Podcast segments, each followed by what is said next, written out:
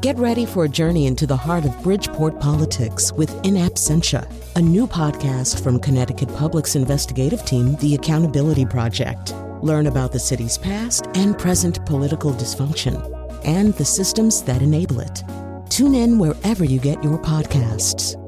Funding provided by Francisco L. Borges and the Melville Charitable Trust. This is Where We Live. I'm Lucy Nalpathanchil. In Connecticut, you might be hearing hooting from great horned owls this time of year. Coming up, we learn about the enigma of the owl. It's a new book by Mike Unwin. We'll talk with him and photographer David Tipling, who captured some amazing images of owls from all over the world. Now, the changing of the seasons brings changes in animal behavior. You've probably seen squirrels where you live bearing acorns feverishly. Later in the show, we'll hear from a biologist at Central Connecticut State University about her research into whether squirrels are engaging in deceptive behavior as they hide all of those acorns. That's later.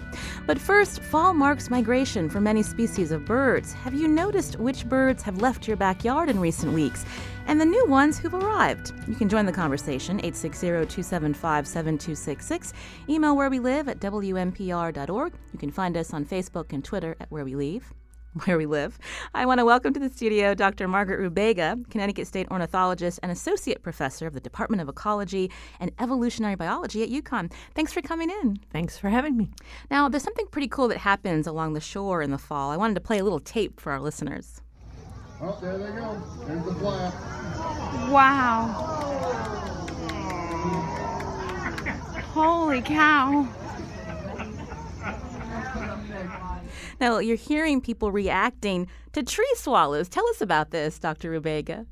Tree swallows um, migrate through Connecticut and they tend to concentrate in very specific places uh, in the exact same way that when you're traveling, you need to stop at a Motel 6 or someplace to sleep, tree swallows go to very particular places on the Connecticut River to all go to bed at the same time in places that are somewhat sheltered for them. And so, because a lot of them are on the move at the same time, they all arrive in those places at the same time. And so, them all going down into a particular spot turns into this incredible visual phenomenon where you see hundreds of thousands of birds all flying around and then descending to these resting spots all at once.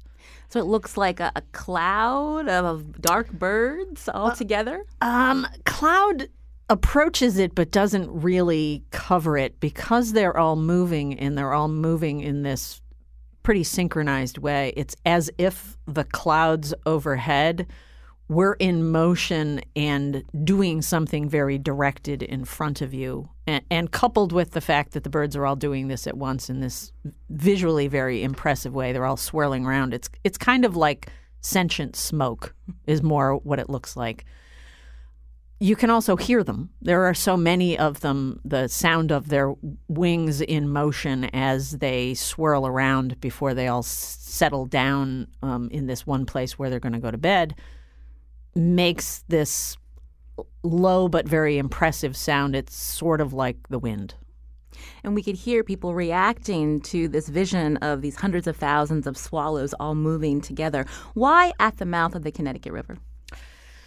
Well, there's a there's a little spot called Goose Island where there's um, it's a, a very low island. It's it's not what you and I would think of as an island as useful to build a house or or put something. It's a wetland, and it has a, a very dense reed bed, a place where there are a lot of these tall plants that can make a living with their feet in salt water.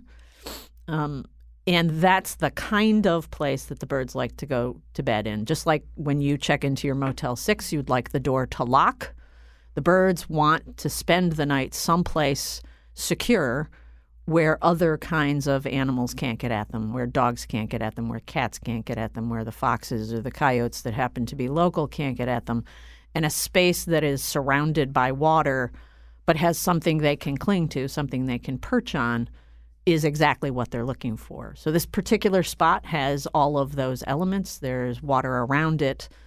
The the ground underneath is quite watery and when the tide is high is actually underwater and the birds have lots and lots and lots of these tall, upright reeds that they can land on and cling to uh, to spend the night. What do scientists know about why uh, these uh, tree swallows and other uh, birds and animals move in this way? I mean, you would think that this would be quite the buffet for a hawk that happened to be by, but it actually protects them when they're in this huge mass.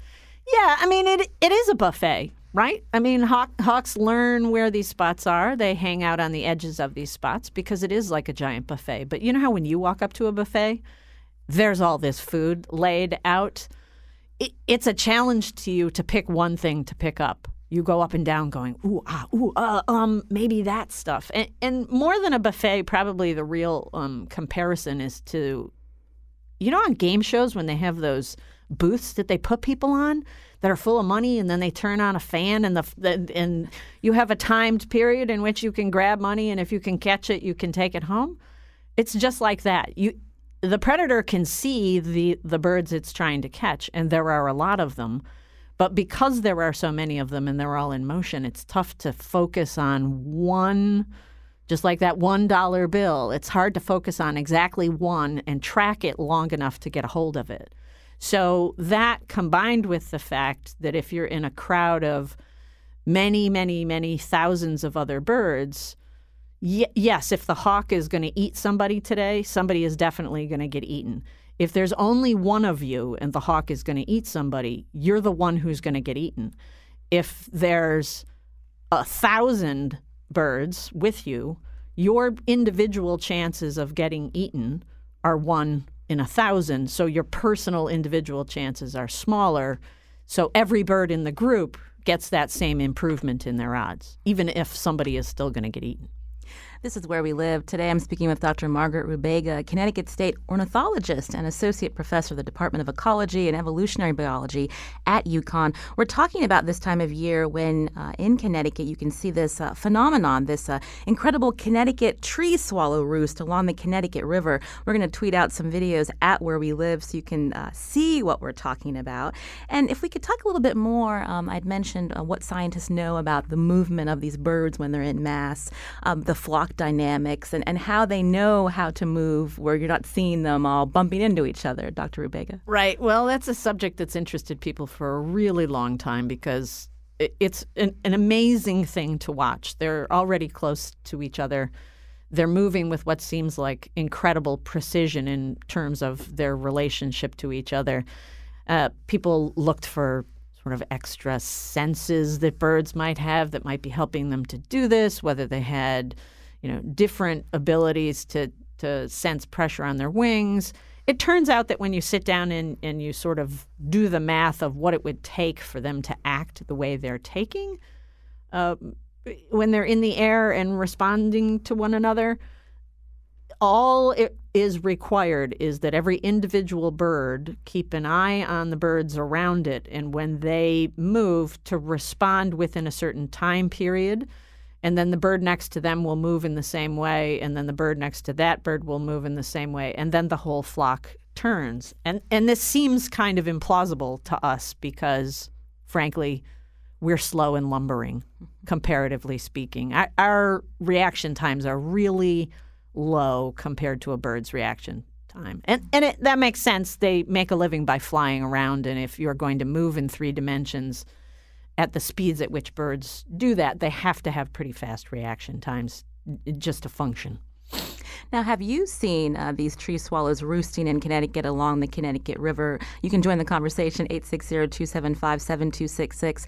Uh, Dr. Rubega, we're focusing on tree swallows, but other birds also do this. I was thinking back to when I lived in Florida in my neighborhood, there was an old church with a very tall chimney, and people would gather to see the chimney swifts at night, all traveling together in mass before they all went down into this chimney. And it was very interesting to see that kind of behavior. What are some other species of birds that do this? Well, it's interesting that you raise chimney swifts, right? Because um, over the last, uh, it's getting on for 10, 10 years now, um, I've been engaged in some research looking at chimney swifts.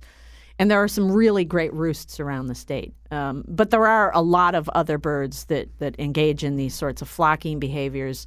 At this uh, upcoming time of year, it's pretty easy to notice that once birds stop breeding, they start to get into these big flocks. Starlings, it's very common to see very large groups of starlings doing this. There's an overpass near the train station here in Hartford. The starlings all go to roost underneath on the the understructure. That's a spot where there are quite a lot of birds. There's a spot just west of Hartford um, that sort of spans I 84, where there's a group of trees that crows go to roost in every single night. And you'll see the same thing. They're gathering, they're flying around in the sky, they're all landing in these trees in a very similar time of day. Grackles um, in the winter time in fields that have been cut down and there's still some stubble left in will move around in relation to each other in exactly the same way. Big big clouds of birds moving in relationship to each other in these moving sentient smoke like kinds of groups. It's really pretty a, a, fairly common phenomenon for, hmm. for birds. Now, if we've piqued the listeners' interest in catching the tree swallow roost again along the Connecticut River, when it when exactly could they see this? And with the changing, you know, we talk often about climate change and how are the temperatures. It seems to be warmer later, and, and how birds even know when they when it's time to, to migrate. Are we seeing this movement of the tree swallows changing of when they're heading south? Well, so there's there's a two part answer to that question. The first thing is birds birds migrate um, in relation to the season, and what I mean by that is that the season is something that's actually related to to day length. Right? Birds are very responsive to day length. The first thing that stimulates them to start getting restless about moving from the place that they're in to someplace farther south than that is the change in day length. As the day gets shorter and shorter and shorter they start producing these hormones that make them restless and make them want to move. Kind of like college students just before spring break. They know it's time to go. Um, having said that, there's some variation in when they actually go that depends on the fact that they have to eat in order to do what we're talking about. And so, something like a tree swallow, which is eating insects, which are very responsive to temperature. Insects are available and moving around where you can see them to catch them when it's warm. As soon as it gets cold, they get less available, right? So a tree swallow is going to move partly because the day lengths have gotten shorter and partly because as the available supply of insects to eat drops off, they'll follow, in effect, the line where the, the bugs are still about as abundant as they were. They that line keeps moving south, right? So the bird follows the line. As long as the bugs are still abundant, there's a little less pressure on them to move. So you asked about climate change, and what climate change is doing is keeping it warmer and keeping it warmer later than it would otherwise be at this time of year, which means that the birds can linger for a while. The days are still getting shorter.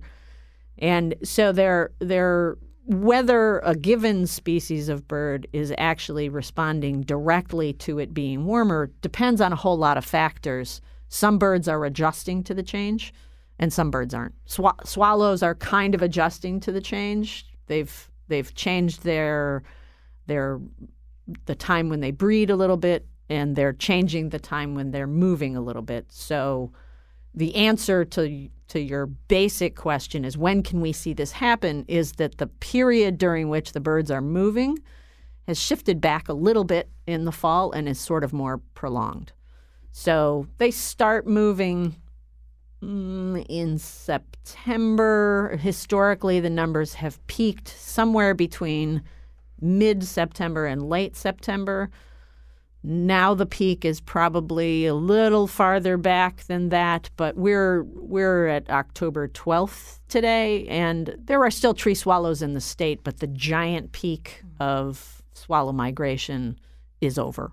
They're, they've mostly moved. So the bad news is we've missed the big roost that we that you have seen along the Connecticut River, but we should put on our calendar for next year. You should absolutely put it on your calendar for next year um, and start looking for available slots on uh, river swallow cruises. There are such things in Connecticut. You can actually of course. book a spot on a on a boat because the river is the best place to be to see this thing.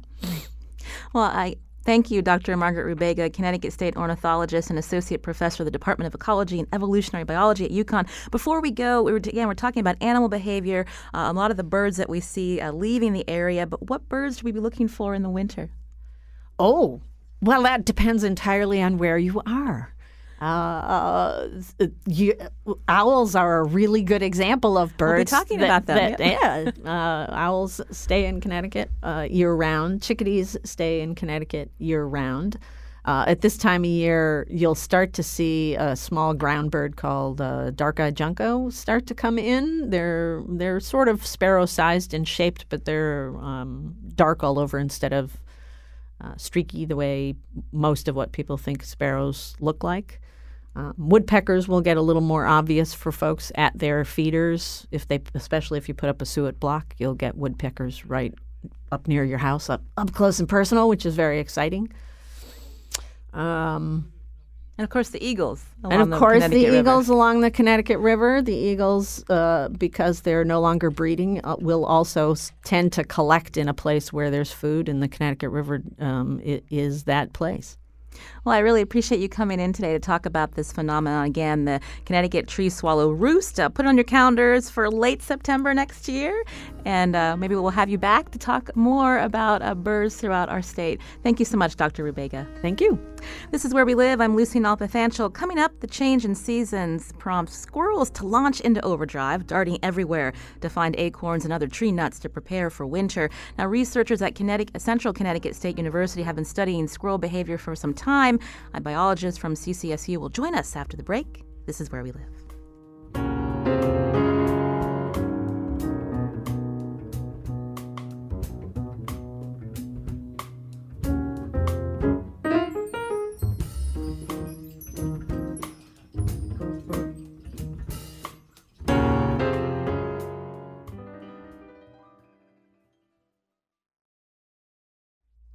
This is Where We Live. I'm Lucy Nalpathanchil. Today we're focusing on animal behavior with the change in seasons. Now, squirrels are feverishly busy this time of year, but given all the competition for acorns and other tree nuts like chestnuts that scatter the ground in autumn, do squirrels engage in deceptive behavior to trick would be thieves? That's one of the questions researchers at Central Connecticut State University had. Joining us now is Dr. Sylvia Halkin, professor of biology at CCSU. Dr. Halkin, welcome to the show. Thank you so much. You know, when we look at squirrels, maybe a lot of us uh, think that they're not very intelligent. Uh, tell us a little bit more about the, the rodent that you've learned about.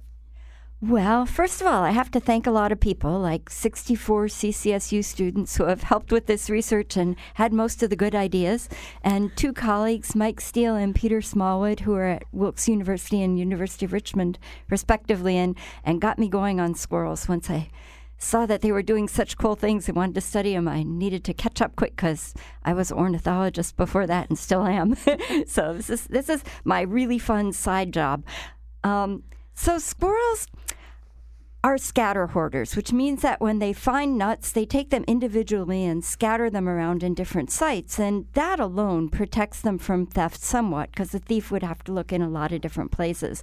But one of my students noticed one day that sometimes squirrels would bury nuts and then walk away and cover up nothing. And we got pretty interested in that and started asking around. And it turned out that Mike Steele had been studying this too. Um, he'd seen squirrels go through all the motions of burying a nut. They'd dig a hole, they'd kind of ram it in with their head, they'd cover up the hole, they'd rake leaves over the hole, they'd walk away, and they still had the nut in their mouth. And other squirrels would come up sometimes and try to dig there and not find anything. So they were being misdirected, and it worked. Um, and we don't know what's going on in the squirrel's mind when it does this. We don't know if it's just an automatic thing that happens. If there are other squirrels around, it sort of has an instinct to do this, or if it's really thinking out the consequences of its behavior. But in any case, it certainly functions as deception. And yeah, when we when we noticed that, we we tried to study it some more and we found out all these other things that squirrels are doing to keep nuts they find from being eaten Such as? such as um, some of the obvious ones are just moving away from other squirrels when they bury nuts. And we've actually mapped out where different individual squirrels put nuts. And it turns out that many of them have individual areas they regularly use that don't overlap with those of other squirrels. And then there's a few squirrels that just bury their nuts wherever. So they have their own turfs? So they have their own turfs. Yeah, they don't have to defend them, which would be a huge amount of energy because the nuts are kind of scattered within them. But they do kind of walk away from everybody else, unless there's a whole lot of squirrels in one place and a whole lot of nuts, and then they just stick them in the ground really quickly, fairly close together. But they come back later and move them to other places. And when squirrels bury nuts, some researchers in India, in, in, sorry, not India, England, noticed that they they walk away and then turn around and have their back end toward whoever's watching them, either other squirrels or people. And that's another way of kind of making it harder to target exactly where that nut might be. Um, Mike's done a bunch of work recently and found out that squirrels bury particularly valuable, calorie rich nuts out in the open, which is more risk to them because predators can see them more easily and there isn't a quick tree to run up. But the payoff from that is that it's a really risky place for thieves to be out looking for nuts. And he's actually buried nuts in the same way in open areas and under tree canopies, and the tree canopy ones disappear way quicker than the ones in open areas. So that seems to work. Now, Dr. Halkin, uh, we, you know, deception is something researchers have observed in, in other animals, primates specifically. Is this a common thing for other animals to do? Primates and crows, ravens, and jays do things like this, but rodents, nobody knew about this till we started studying it. So, not. And one of the reasons that deception's rare in animals in general is if you used it a whole lot, other individuals could kind of see through it. And we think that that's one of the reasons that squirrels have all these other tactics too. Like, um, we decided we wanted to see what happens if theft increases. And we couldn't get the squirrels to do that, but my really smart student, TJ McKenna, who's now a staff scientist at the Connecticut Science Center, said, Well, you know, squirrels are dealing with other species of thieves. Maybe they'll deal with us like we're just another species of nut thief. And what if we dig up the nuts? And we found out when we started digging up a squirrel's nuts, it was way more likely to eat the next nuts we gave it that's a really good way to protect mm. them. But of course, your stomach capacity is limited. So they also, if we're following them around, specifically if a thief is following them around, they take longer to bury nuts. They dig more holes they don't use. They duck out of sight of the thief. And particularly exciting to us because this really seems like something they have to be doing cognitively and consciously. They put the nuts in places that we couldn't get to them, even though obviously other squirrels could. So they're saying, oh, it's that kind of thief. Okay, they can't get under really low things. They're not going to climb a tree. They're not going to want to dig around in the mud. Um, they're not going to go behind the fence. They won't fit. And so that's, you know, yet another thing that they're mm-hmm. doing. It kind of blows us away that they have all these different tactics they're using. Although we were talking about deception, what are some of the future experiments that you and your students will be conducting in relation to squirrel behavior? Well, right now we're trying to look at the burying in the open thing. Mm-hmm. And that's been established in populations in Connecticut that uh, I'm sorry in Pennsylvania that Mike Steele's been studying but we're wanting to make sure that our squirrels do that too or if they don't find out why not. And so we're running experiments where first of all we take a baseline to see what percentage of hazelnuts that we put out for them, which are really calorie rich, delicious nuts, you probably know. Um, we like them too. What percentage of those get buried in the open versus under tree canopy? And then we have a student who's being a thief um, and is sort of marking themselves by wearing a bright yellow uh, safety jacket with reflective tape on it.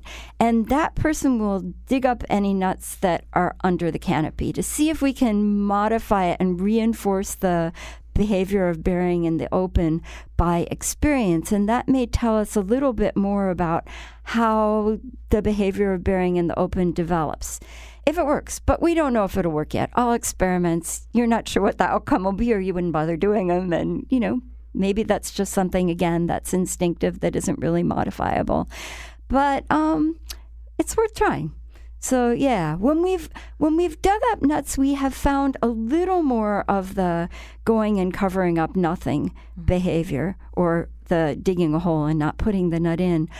But but it's in combination with all this other behavior. We were hoping it would just kind of spike, and it, it doesn't, mm-hmm. as far as we've been able to tell. Mike finds that it happens more often in his really dense squirrel mm-hmm. population if you, there are more squirrels around, or if the closest squirrel's nearer to the burying squirrel. We just have a, another minute and a half left. Uh, Dr. Sylvia Halkin, again, professor of biology at Central Connecticut State University. Um, how has uh, how have researchers in the animal world responded to your specific research on squirrels and, and maybe changing some of the stereotypes of these particular backyard rodents?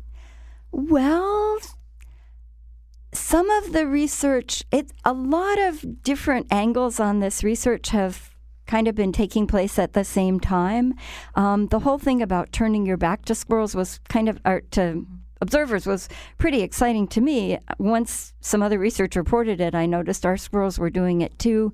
There are people studying how squirrels assess the value of their nuts. Um, it turns out that there's a sort of head flick they do that's so fast that you can hardly see it unless you take a movie and slow it down.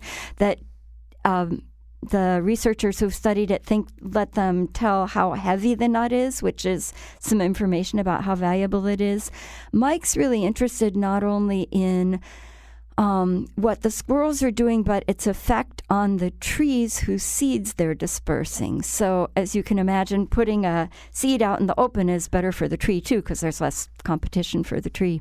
Well, this is really fascinating research. Thank you, Dr. Sylvia Halkin, professor of biology at Central Connecticut State University, with for some new insights on the squirrels around us. We appreciate it. Thank you. This is Where We Live. I'm Lucy Nalpathanchil. Just ahead, we learn more about a bird of prey that is rather elusive owls. Now, before we hear about the new book, The Enigma of the Owl, I wanted to remind you it's WNPR's fall fundraising campaign. Do you listen to Where We Live for the conversations we have about our state, our nation, our world? Please support this show. Here are a couple of my colleagues to tell you how.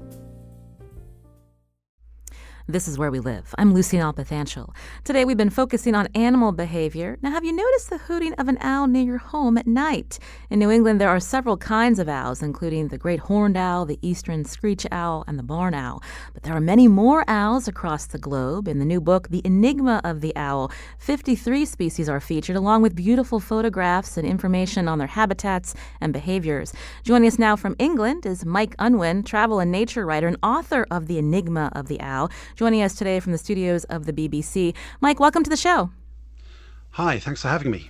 Also, the photographer, uh, many of the photos in here taken by David Tipling, who specializes in birds and chief photographer and photo editor of The Enigma of the Owl. David is also joining us by phone. David, welcome to Where We Live. Hello, good to speak to you. I'll start with Mike. Your book again is titled "The Enigma of the Owl." Uh, when people think about owls, uh, you know they're very mysterious. We're captivated by them, but most of us have never seen them in person. That's right, and I think that's where the title came from. Really, I think that there's something about owls that lifts them out of the bird world, at least in our perception of them. I mean, we know that a naturalist will tell you that they're, they're birds of prey and uh, they're adapted for the job they do. But you only have to look at the, the range of superstitions in, in cultures all over the world and the way in which owls are represented in fiction and the the way that they're still a kind of shorthand for the spooky and the and the nocturnal and the mysterious to, to realize that they they have a, a different kind of weight they have a different um, image from other birds Walk us through some of uh, the perceptions of owls uh, through mythology and from in different cultures around the world, Mike. Well, it's interesting because it really does depend on where you go. So, I mean, I grew up in, in this country where I think the idea of owls is quite similar to in, in, in your part of the world, where they're associated with, with wisdom and, um, and reverence. And they, in fact, the, the, in, in ancient Greece, the goddess Athene was represented by the little owl, which is a bit like your burrowing owl. But then if you go to other parts of the world, if you go to the tropics, Africa, the Caribbean, owls are seen as sinister. They uh, they are harbingers of doom. They're associated with witchcraft. There are all kinds of stories that if one flies over your house, it, it foretells a death in the family, and there are incantations to ward them away, and, and things like that. And of course, not one idea of the owl is more true than another. We we bestow these human qualities on them, and I think it's there are reasons for that. I think one is that they they have a face. Among all birds, they seem to have a human expression. They have forward facing eyes, and that's an adaptation for hunting. but they, that seem to focus on you. And we look at those eyes and we, we bestow human qualities on them, like like wisdom or or anger or, or curiosity. And so we respond to them in a different way. And I, and I think also they operate by darkness, and anything that does that, anything that's kind of behind the scenes of our lives, if you were, if you like, you know, we we're always been afraid of the dark, and we don't know what they do. Um, we don't know. They fly silently. They catch things by with almost miraculous powers to us, and there's there's something about that that, that takes them out of the the the natural history realm into the into the kind of the fictitious and the, and the mysterious. Now, uh, uh, David, we heard Mike talk about the unique features and behaviors of the owls. As a wildlife photographer, how do you capture uh, these magnificent uh, photographs of these elusive birds of prey? Well, they are very challenging. I think because two thirds of the species around the world are very nocturnal, uh, y- you are you are up against it. Um, so various ways, really, finding where they roost, um, finding nest sites. They're, they're the two main.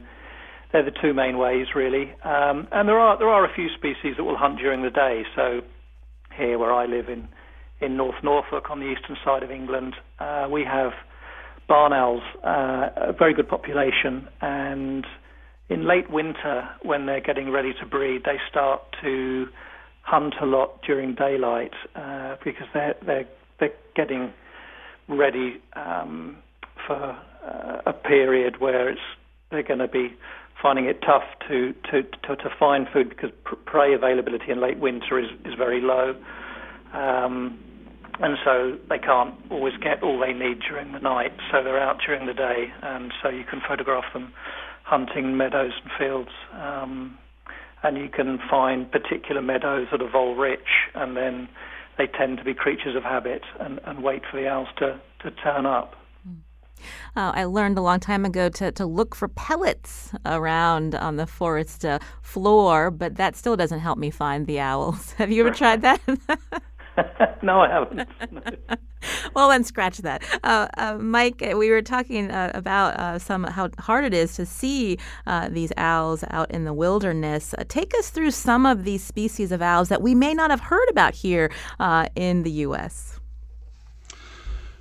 Well, I, I, can't say I'm that familiar with Connecticut, but um, there's a chapter in the book that talks about the owls of the, the whole of uh, North America. I know that, interestingly, you have many species that are similar to the ones we have in Northern Europe, because, of course, these parts of the world were, were once joined, so you have similar habitats. So, um, and you have equivalent species. Your, your big owl, the, the big, most fearsome looking one, is the great horned owl, that I believe is quite common in, in your part of the world. Um, very impressive creature. Then you'll have much smaller um, the the eastern screech owl, uh, very nocturnal species that feeds on much smaller prey. Um, then you have the barred owl, uh, which is probably known from its call. I think it, it's it's given a phrase, possibly. Um, who cooks for you, I believe it's, it's, supposed to be saying. That's very similar to our, our tawny owl. It belongs to the, the wood owl genus, and these are very nocturnal and quite powerful, aggressive owls. Um, barn owls as well. David mentioned barn owls in Norfolk. You have barn owls in the, in the US um, beautiful, largely white birds, white underneath, and the source of many ghost stories, uh, incidentally, because I think they're white plumage and they have a they're, they're slightly eerie call. It's a sort of hissing scream, and it comes seems to come from, typically in this country, from old church towers and graveyards and so on, which just tends to reinforce the myth. Um, and then in winter, uh, uh quite a lot of owls are sedentary, in other words, they don't travel very far, but there are other species that move in response to their prey. Um, and their populations fluctuate. So David talked about a vole-rich meadow. Voles and small rodents really control owl populations and determine where they spread. And I think in, in the northeastern US, you'll have in good vole years um, you will have owls, or conversely, poor vole years, when the owls in the far north have eaten all the food and have to head south to find more. You'll have species like snowy owls, a beautiful great white owl known as Hedwig to Harry Potter fans, that comes all the way down from the Arctic. Um, I believe you get them regularly on Long Island and yes. off your, your coastline, and, and I think I've, I've, they've been recorded as far south as South Carolina, in mm. fact. Um, so you get these movements uh, that are very unpredictable. Um, and I think we have a, clip uh, of a great horned owl. Let's hear that one.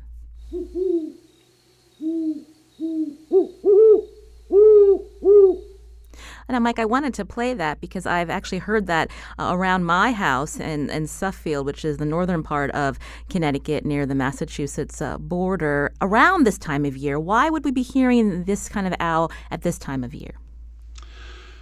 Well, um, if your owls are anything like ours, um, as David said, this time of year, uh, as it approaches winter, uh, they're preparing for breeding in the spring.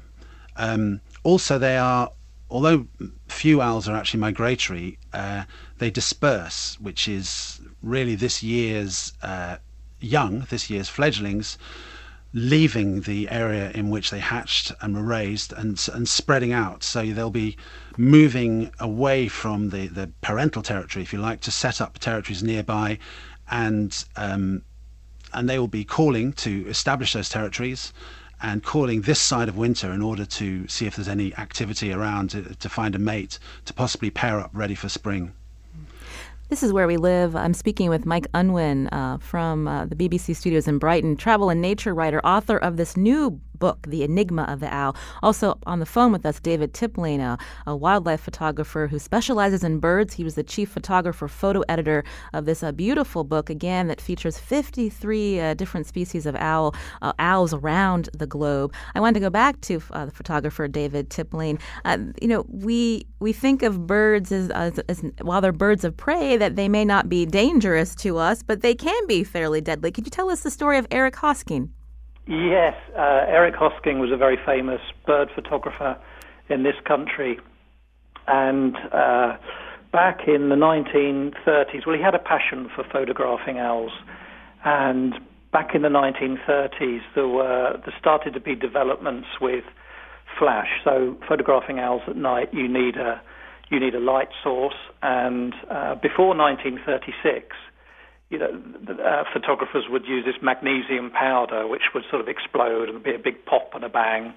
And uh, sometimes, if you're using them out in fields and things, you'd start burning vegetation and stuff because it was it was a sort of a, like a mini explosion going off, and so that was no good for photographing birds. Um, but then in 1936, there was something called a Sashalite bulb invented, and this was like a sort of torch bulb that you could screw in and once once it went off, uh, you had to discard it and you'd put another one in. But that was much quieter. That gave you a good beam of light to take your picture. Mm. And so Eric's owl photography really took a leap forward uh, during those years.